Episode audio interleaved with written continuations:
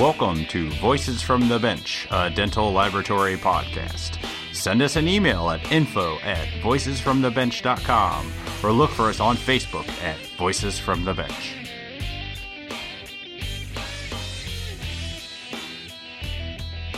Greetings and welcome to episode number 23 of Voices from the Bench.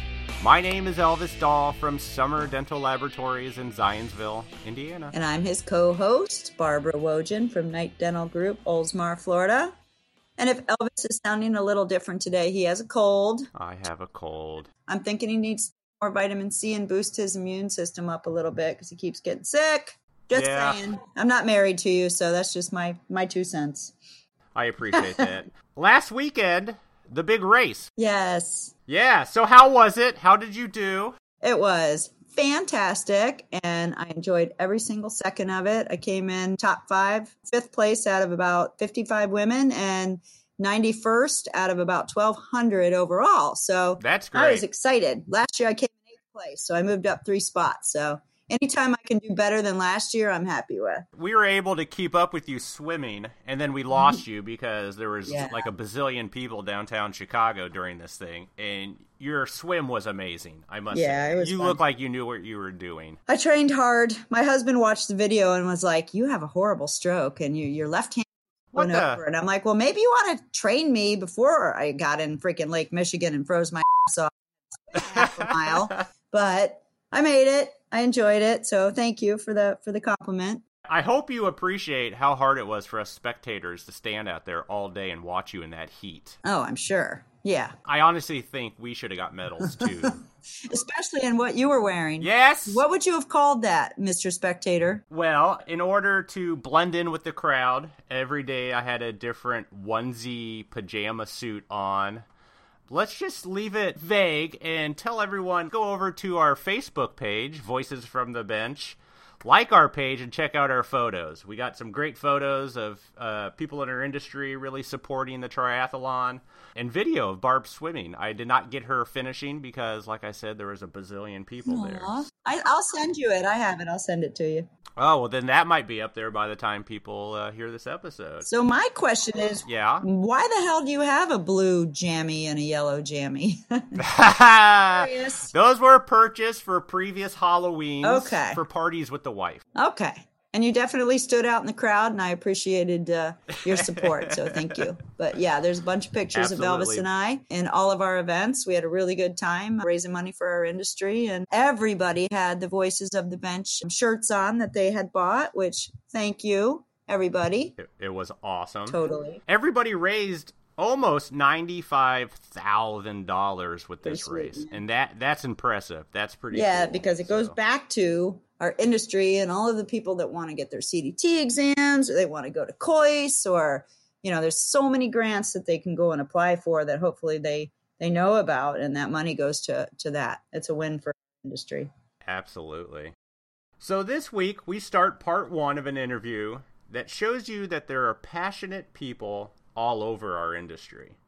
We are joined by Bridget Boudreau, CDT, who was also at the triathlon last Yay! weekend. She raced on her bike for the Aspen team, did a great job. And Dr. Anita Enamanaway. Sorry if I butchered her name. I also do it in the interview. You did well. Yeah, I think I got it. I think I got it. I know that Aspen is thought of in our industry as big corporate, and it's a doctor that has a technician in their office, and other labs can't get their work.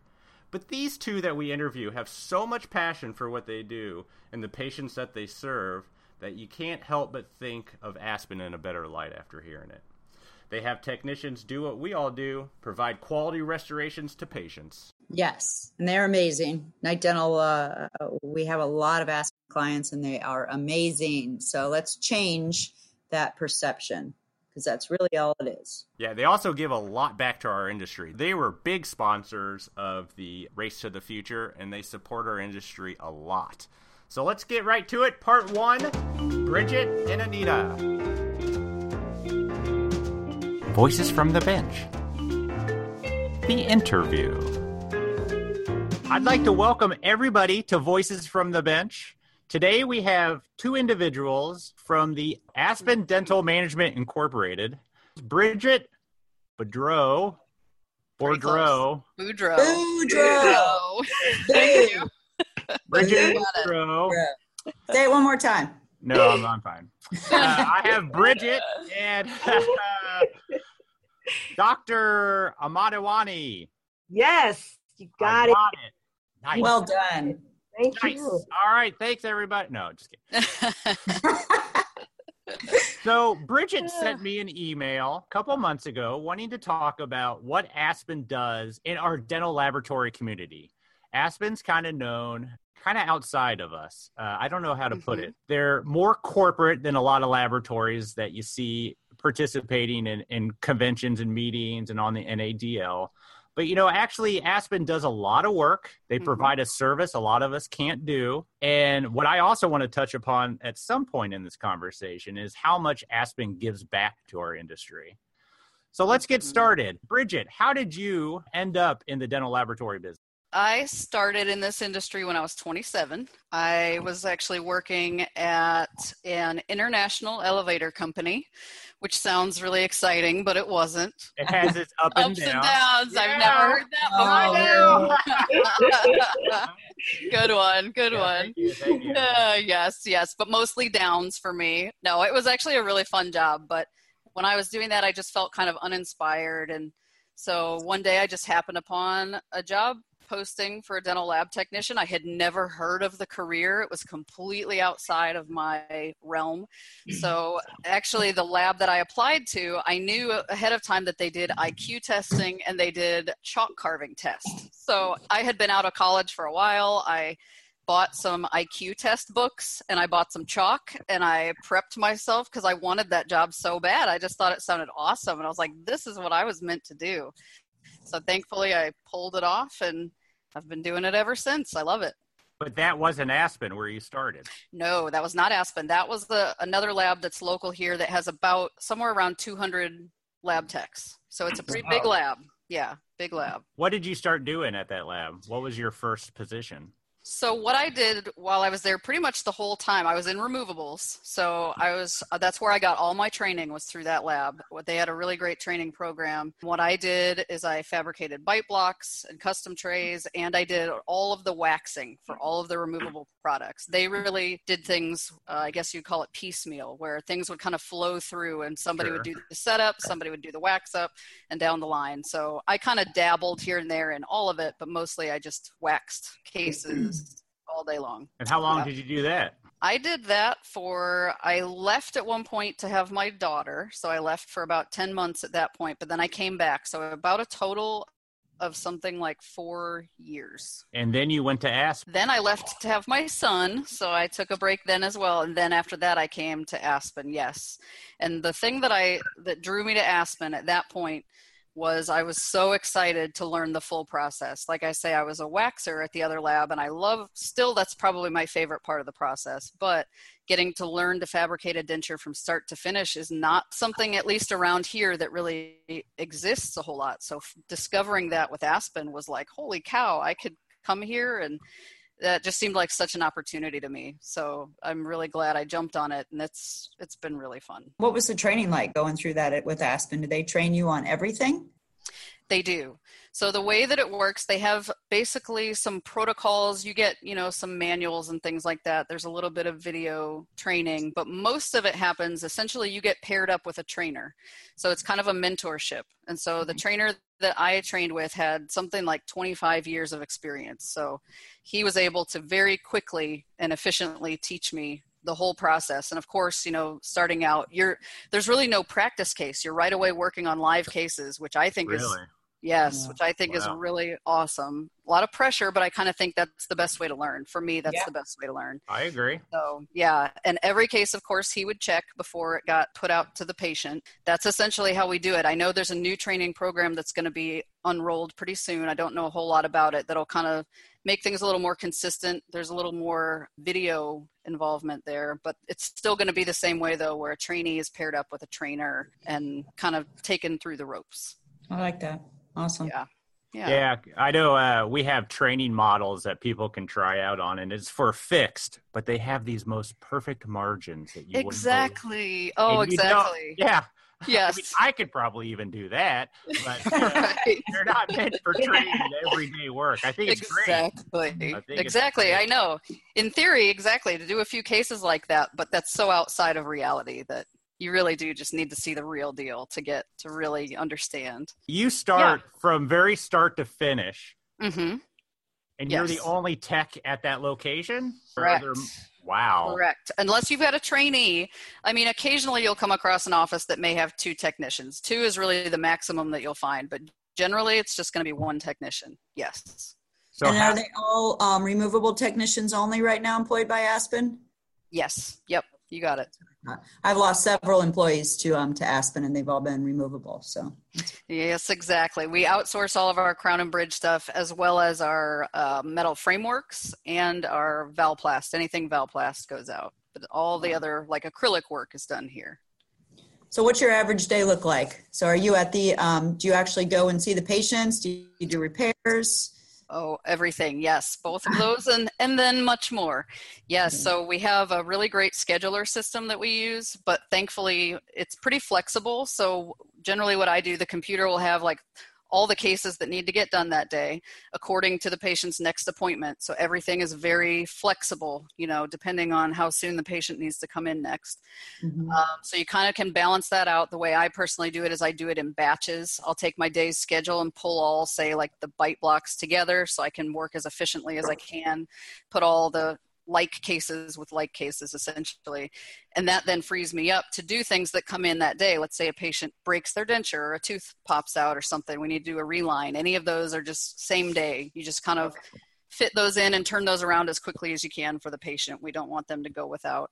So we try to be very flexible with that. And then also to go chairside. Yeah, anytime the doctor is having any kind of an issue, if they just want to want me to see something that's anatomically unique that's going to impact the case, they'll pull me in. If a patient has a very specific request, um, really anything. I I love that's the highlight of the job for me is getting pulled Yeah, chairside. Yeah, I was really say. It's very meaningful for me and you get to hear the patient's stories.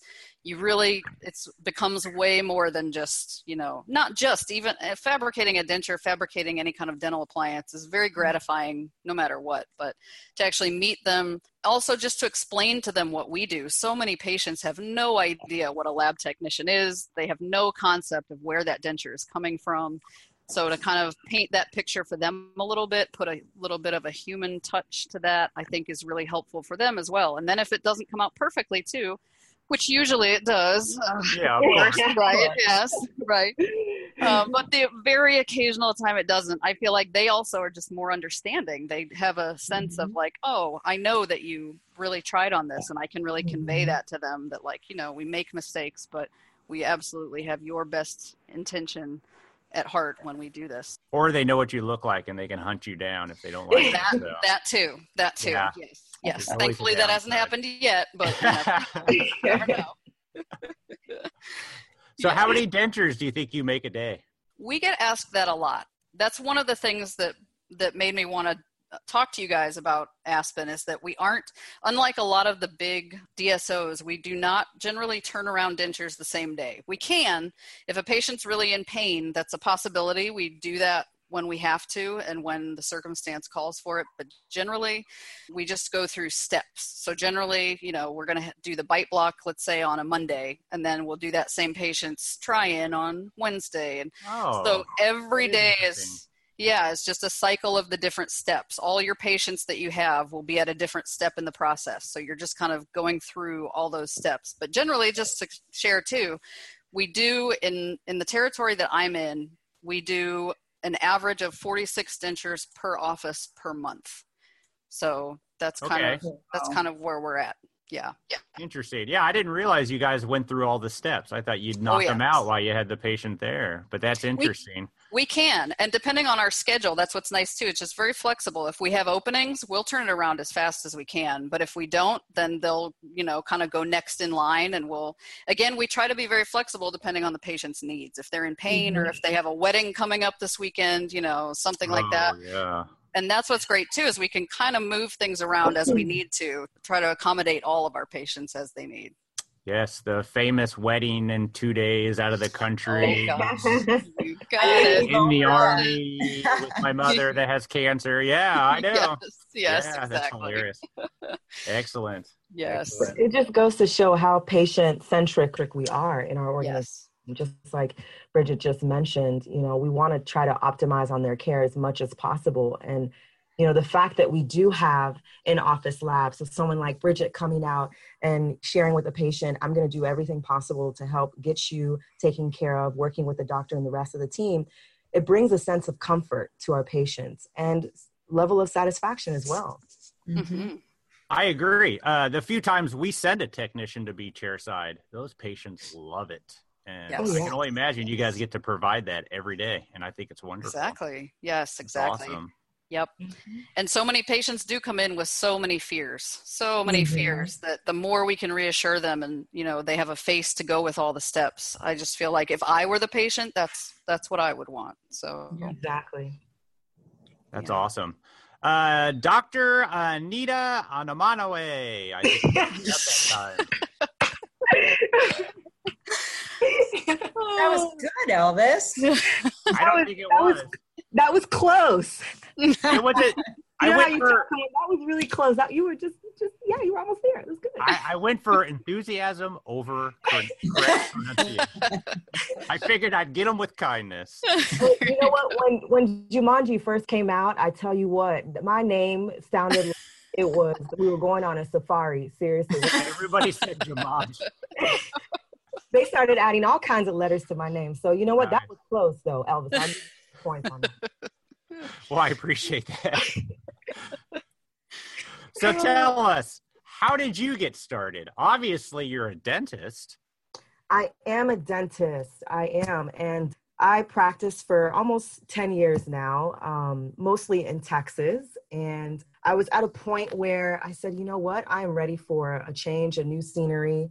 Um, I had been in my previous life also a dental director for an organization here, a nonprofit organization in Texas, supporting 18 offices. And I was also a resident supervisor for NYU AGD and, and I was ready for a different scenery. And so I saw Aspen as a great opportunity just because it is a large dental service organization and it's almost like the sky's not even the limit when you come in as a practitioner. You come in and you know we work with the doctors to establish their career journey with Aspen. Where do you want to be in the next year, 5 years, 10 years and you know many doctors there's the vision of becoming a practice owner um, for some, it's I want to shape in my clinical skills, or for others, it's I hope that I can become something like a dental director someday. So for me, coming into Aspen, it was more of I want to help grow a practice that um, at that time needed a, a stable dentist, and the patients really needed that continuity of care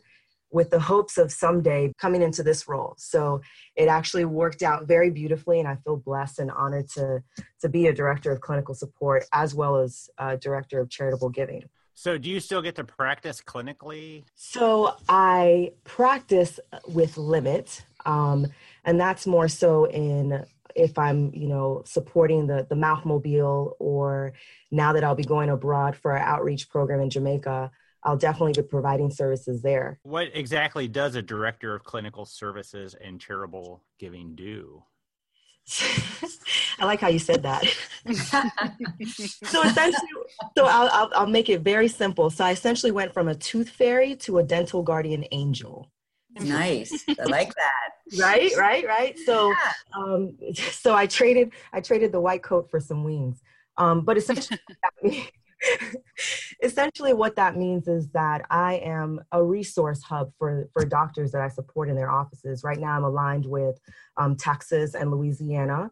And so going into those Aspen Dental branded offices and being a, a coach to the doctors, helping them through how to be a stronger leader or shaping their clinical skills by providing resources via CE courses or study clubs, um, how to work with your team and develop your team. But most importantly, is having a strong patient experience. And what does that look like? What does that feel like? And coaching to that. Um, and it's been, a, it's been a great opportunity. I love each and every day of it. It's definitely an adventure and it keeps me on my toes. It requires travel, obviously, to support these doctors in their offices. Um, but I wouldn't trade it for anything. This is this is one of those visions that I had for myself earlier on in my dental career. So it's been great. Talk about how Aspen gives back to Aspen and how you guys do a lot of coaching and teaching and giving back. And I really think that uh, it's amazing to the whole corporation on how they feel about the patients and their doctors and the level of care. Um, you know that they want to give to both, so I think that's amazing. Elvis and both into giving back as well, uh, for sure in the in the Dental Laboratory Association. But um, a lot of respect for you. That's awesome yeah, it's, it's all kudos to the doctors and the teams, honestly. I mean, they're who make up our large network, uh, you know, our organization. And it's because, and this is why I have so much pride and I just, I love Aspen so much because they believe in their people. Mm-hmm. Uh, if, if someone has a vision, you know, and it could be, yeah could be someone like a dental assistant and like, oh, you know, I, I really want to be able to do this, then they'll afford that opportunity and help them through their career journey to be there. Or if it's an idea like, hey, have we ever thought or considered um, providing uh, free services for the individuals in this country? Because I know of this organization that's doing just that and they're aligned with our mission, vision, and values then it's definitely going to be something that's heard. And so for our doctors and our teams that have wanted to give back in a special way and, tr- and we're trying to figure out how we could do that that was the inception of the healthy mouth movement is being able to break down those barriers to care um, in those in those communities where you know they're federally deemed dental shortage areas which means there's not enough dentists to provide services to those individuals and if you think about you know just last year over 150 million americans didn't go to the dentist last year because of yeah. care and how we through our healthy mouth movement have been able to break down those barriers to care is absolutely astonishing. And not just through our outreach programs which is what i support through the charitable giving also in the offices day to day. It is just amazing. Right now we have 675 offices in 37 states and the vision and the mission is to break down barriers to care to to help better lives. Mm. And that's breaking down barriers to care. Those barriers that we think of as fear, obviously costs, lack of insurance, even location. Mm-hmm. And what mm-hmm. many of our offices are in areas where again they are deemed dental shortage areas and breaking down those barriers so that it's through convenient locations or like Bridget mentioned, we have the on-site labs, even extending our hours to capture more of those individuals who may be working or childcare or whatnot so that they can be afforded opportunities to seek care. And then we accept most dental insurance. So that's phenomenal. And there's a no judgment zone. That is key. yeah. Mm-hmm. Yes. Has to be. Awesome. Love it. I know you have on site labs, but do you have larger labs that provide um, crown and bridge and veneers and things like that for those? Yes. So we have preferred network of labs. In fact, uh, Knight Dental is included. Yeah, I was hoping so. Okay. yes. I would love to do that. I mean, I'm not sure we are, but I would love to. So I'm interested. Maybe you and I can talk offline, but you know, to where we give, you know, the crowns, you know, at no cost and, you know, a part of that. That's that's a big part of our mission as well. Mm. That's amazing. We, we definitely do have those um, those labs, preferred labs that provide um, the crown and bridge. And uh, Bridget, I think you alluded to it with the Valplast and the mm-hmm. works and things like that. Well, a lot of what you hear when it comes to DSOs is it's all about numbers and them trying to sell so many restorations in a certain month in order to meet quota. Does Aspen do that? Is that even on the table? There is some of that, but it's more kind of about getting patients the treatment that they need in a time frame that makes sense, you know, for everyone. We don't want to keep cases. There are a lot of times where I'll you know put cases through they'll be ready to go and then they'll just sit in the cabinet and so i mean the only real push for that that i see is just getting patients to come in you know get them in we've got their case sitting here in the cabinet don't make them wait we try to expedite things but that's really more for the benefit of the patient i mean it's in their best interest most of our patients want things turned around as quickly as possible well sure so, yeah. right so we try to do that as much as we can but generally that happens on its own you know patients come in like i say because they want that quick turnaround. It really tends to happen that way. For us, the focus is patients and our mm-hmm. team. Without the support and help of uh, you know a developed team it's hard to optimize that care. And so in being a support organization that's providing those resources to every member of the team through their development to enhance overall their experience but definitely the patient's experience. And is it a business? It definitely is a business like going to you know my tailor or going to my grocery store or sure. may be um, it's definitely a business, but what sets the mark for how well or successful an organization or a business is going to be is the people yeah. and the focus on the people. So for our people, we're focused on the patients and we're focused on developing our people. So hopefully that answers your question. No, absolutely. Absolutely. I think it's wonderful. So you guys mentioned in an email we had going back and forth a while ago about your annual Jamaica trip. So what's this all about? I want to go. I do uh, we'll, we'll, we'll consider that for the next trip because we we hope to have this um, next year. So essentially, since 2013 or so, we have had annual outreach trips and we've gone to Haiti every year except for last year. We've gone to countries like Tanzania, Peru, and it's been amazing because, again, this is something that the people in our organization wanted to give back, not just domestically through our Healthy Mouth Movement program, but also abroad to those communities where we know they're disenfranchised or they have no access to care unless they're of a certain socioeconomic status. And so this Jamaica outreach um, trip is one perfect example. It's going to take place in July, um, which we're actually already in July. Yeah. mm-hmm. Yeah. I'm still in June. Um, it's July 21st to the 28th, and um, it's a, a group of individuals that were selected for this trip. So we had a process of applications and you know, contacting references and finding out who they are and how they are and why they would be such an asset to this trip. And uh, Bridget was one of the lab techs that was selected. So she's actually the only lab tech on this particular trip. And we're going to have wow. individuals. Um, You're going to be busy. I know. I yeah. know. I'm ready. yeah. yeah. Uh, so we have 12 individuals. I believe, let's see, there's nine doctors, including myself.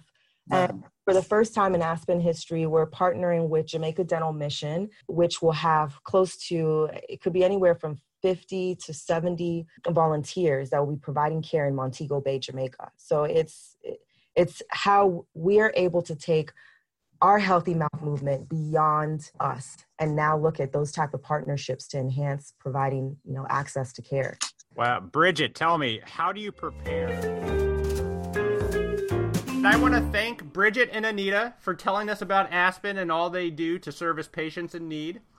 This interview was actually recorded back in early July, and they have since gone on the mission trip to Jamaica that we start to talk about oh, in this interview. So exciting. I saw the pictures on Facebook. It was really amazing. Talk about a third world country and just digging in and doing what you need to do to help people and doing what you love. Uh, really inspiring.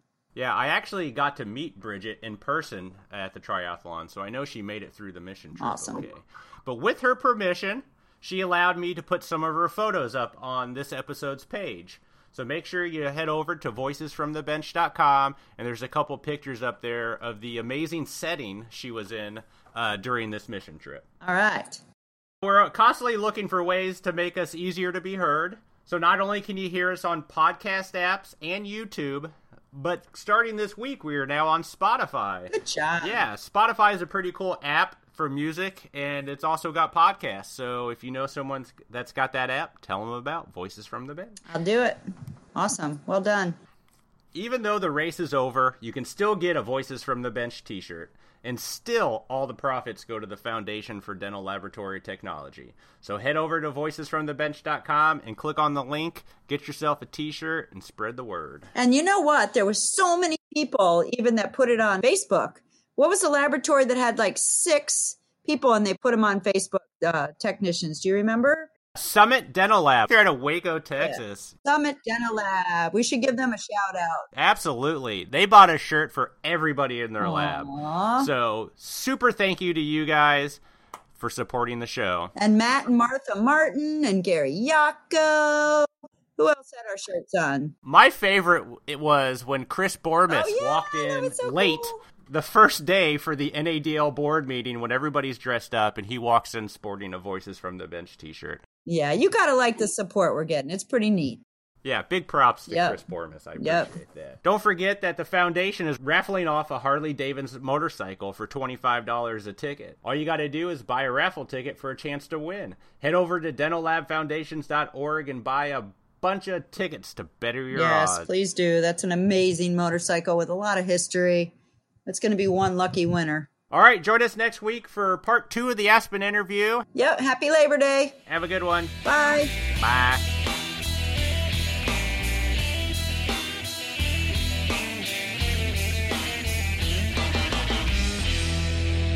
I had a glass of wine, so I'm ready. I had a, I had a cough drop, so.